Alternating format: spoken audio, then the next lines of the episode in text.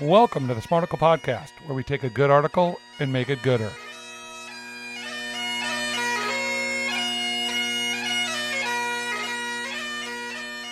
All right, I'm going to give you 5 seconds to either take it as a moment of silence or blow a death stick. Your 5 seconds of silence brought to you by Smarticle Podcast. Here's the headline. Why is smoking back?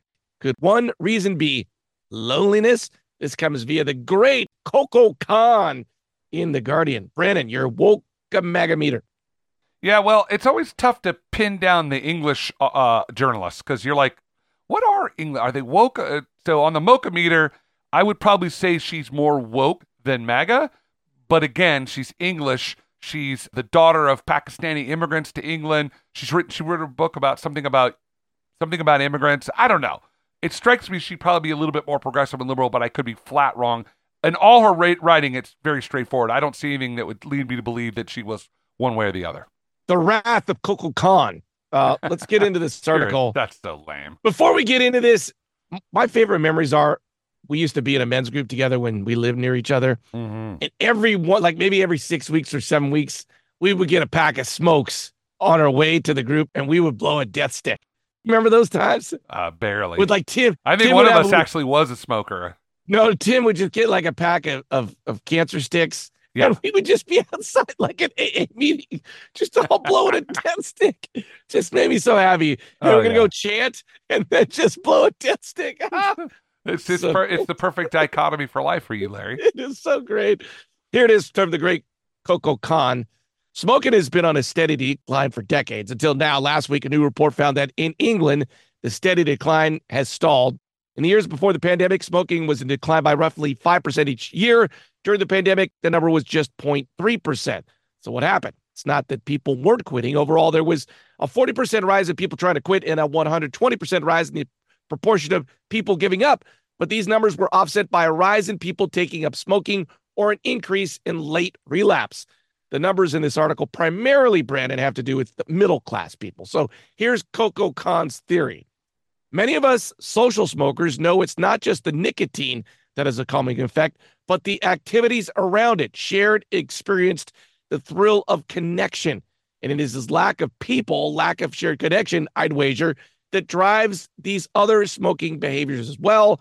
Young people disconnected from friends turn to the cigarette for comfort, while the home worker, isolated from colleagues to decompress with, sticks with smoking to relieve stress. Are you with Coco Khan as to why there might be a rise in smoking? Yeah, I would probably look, man. I'm not a data scientist. I'm not a smoking, scientist, whatever. I mean, smoking has been on the decline in the United States forever because people know it's bad for you. There's just no question. Hold on a second. Yeah. Hold on. We just did a show where you told me Americans don't know that eating a bag of Funyuns every day. No, I didn't say they didn't know. I said they didn't know. I said they don't pay attention. That's different. So hold on. So they're paying attention to smoking's bad, but not eating a bag of Funyuns a day? I think that eating a bag of Funyuns is a little bit different than lighting a death stick. I think that, you got to buy a death stick somewhere. You got to you got to light up. You got to be somewhere where it's all okay to smoke. I think it's a little bit more challenging than eating a Reese's peanut butter cup. That's what I think. Because you have to go to the store, put it in your bag. I don't agree with that premise. Well, you're wrong, man. You got to go. You got to go spend $10. I don't even know how much a pack of cigares are, but I do remember I was in San Francisco maybe 6 months ago, and it was like $20 a pack. Yeah, right. I'm like, holy cow, who could afford to smoke? We have good smoking memories together. God. There is something, number one is there is something very social about smoking.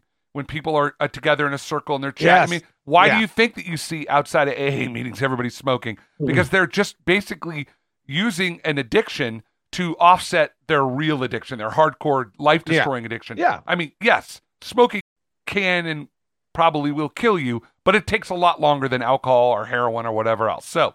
Yeah, and it's also very social to stand around and smoke with people. I see it at the Elks Lodge, as I'm sure you do. Man, there's a group of people. They go outside, and that's their crew, and they sit out there and they talk. And like, if you're not a smoker, even my wife's like, the bummer about the lodge is, if you're not a smoker, you're not in the social group over there. It's weird. Yeah, it's a bummer. You should just start. You and the wife take up the habit. But I do think that's why people do pick up cigarettes. I really do. I think there's something to it, to that people start smoking because, dude, I was talking to this guy at the lodge recently. He's got emphysema. He had to quit smoking, and he's smoking a cigarette. I'm like, Chuck, what are you doing? He's like, I can't help it, man. I come down here, and it's just too hard to tempt. I'm like, do you smoke at home? He goes, no, never. I'm like, it's just sometimes I think there's a temptation to it.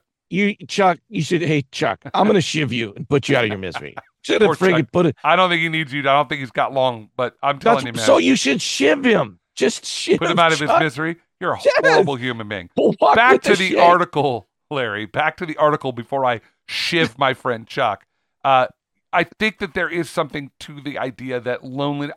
I suspect that COVID played a big part. Don't you? Well, that's what made sense. And vaping, she said, which I agree with.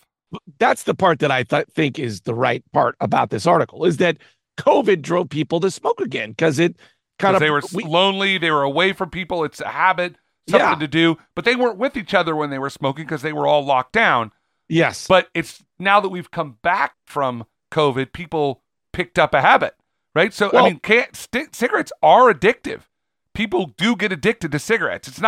And some people, man, it's brutal. Some people could just be like, yeah, I don't want them anymore, and they quit. Some people, it's like they got to put patches all over their body. They got to get doctors. It's really hard for them to quit nicotine. It is brutally hard. So, you know, it's not like you said about picking it. We talked about food being, food is addictive for sure, especially junk food. It's very addictive. You eat out of whatever. I'm sad, I'm happy, I'm whatever. We oftentimes fill ourselves up with things because we are lonely or whatever. So it doesn't surprise me that that's a piece of the puzzle. You know, you're not going to hell if you smoke, Brandon. It just smells like you've already been there. So I have this friend, Charles, who's got like no friends. Oh. He's in a wheelchair. He lives in this adult. My buddy, Charles. Oh, I remember you told me he loves cigarettes. He freaking, like the 13 happiest moments of his day, and it's not even close, is when he's blowing a death stick. It's the chemical. And by the way, he doesn't have any friends. He's not going out and, hey, what's up, Chuck? How you think that? He's not out there with the people. He's not doing it because he was lonely. Well, he is doing it because he's lonely, because he's got nobody else, but he's not out there. But why doesn't he have any friends? Because he's kind of like a, I don't want to say the R word, but like he's got, like he was in a coma 40 years ago. He's got some developmental disabled. He's got some developmental, mental. He's in a wheelchair. He can't shave himself. Oh, okay. He's just kind of got a lot of issues. And once again, the 13 happiest moments of his day are just blowing a death stick. I could see it in his eyes. Well, you know what? When I look at a guy like that, honestly, when you've got it that rough, hey, man, more power to you. Smoke away, bro. And that's kind of my thing about smokers. Like some people, like, they're obviously in California, there's just this backlash against people that smoke. Right. You suck. What are you doing? They just want, like my wife, if she's around anybody that she smells a cigarette, she just loses her mind. I'm like, some of those people really, really need it. Like it's the nicotine or whatever they get. They're going to die, like you said, but they need a cigarette. Well, I mean, I hate to say this, but I think there's a lot of unhealthy behaviors that aren't like high on the radar. Like smoking's so obvious, right? Oh, you smell like it. I watch you. You're smoking, right? But there are people like eating disorders or alcohol or all sorts of risky behavior that people get involved with that could kill them. No one's talking about that. I mean, they are, but they're not. You know what I mean? It's just that smoking is so obvious. So tell your wife to get off her pedestal and have a little grace for these people. Yep. Here's my thing about smoking. I've just shared that I don't care. It's more just the smell. Like I could never be a smoker. I said, me and you smoke every once in a while, but imagine like smoking 13 cigarettes a day. Yeah, like, but we're not smoking. We're play smoking. I know. But my point is, if you smoke 13 death sticks a day or 20, your clothes, your car, I can't even like walk past a person outside smoking a cigarette. Imagine what a real smoker smells like. You know, it's funny because I'm you know, obviously we're close to the same age, but I remember my grandfather smoked 2 packs of Pall Mall cigarettes every day, non-filtered. Lived to be 86. So some of it's just a genetic lottery, right? But his smoking was such a part of his persona. He always had a pack in his pocket. Always. Yeah. My Uncle Joe. Yeah. He'd have a cigarette coming out of his mouth when he was working or doing something. It was just a part of who he was. That smell of tobacco, it just reminds me of him. And so it's like, I think it's very common. I think we're just not used to it anymore. And now what's made the big comeback, or what's sort of whatever has been introduced, is vaping, which is highly addictive, but it doesn't have the smoke so you don't get the carcinogens from the smoke. So they're saying maybe that's better. I don't know.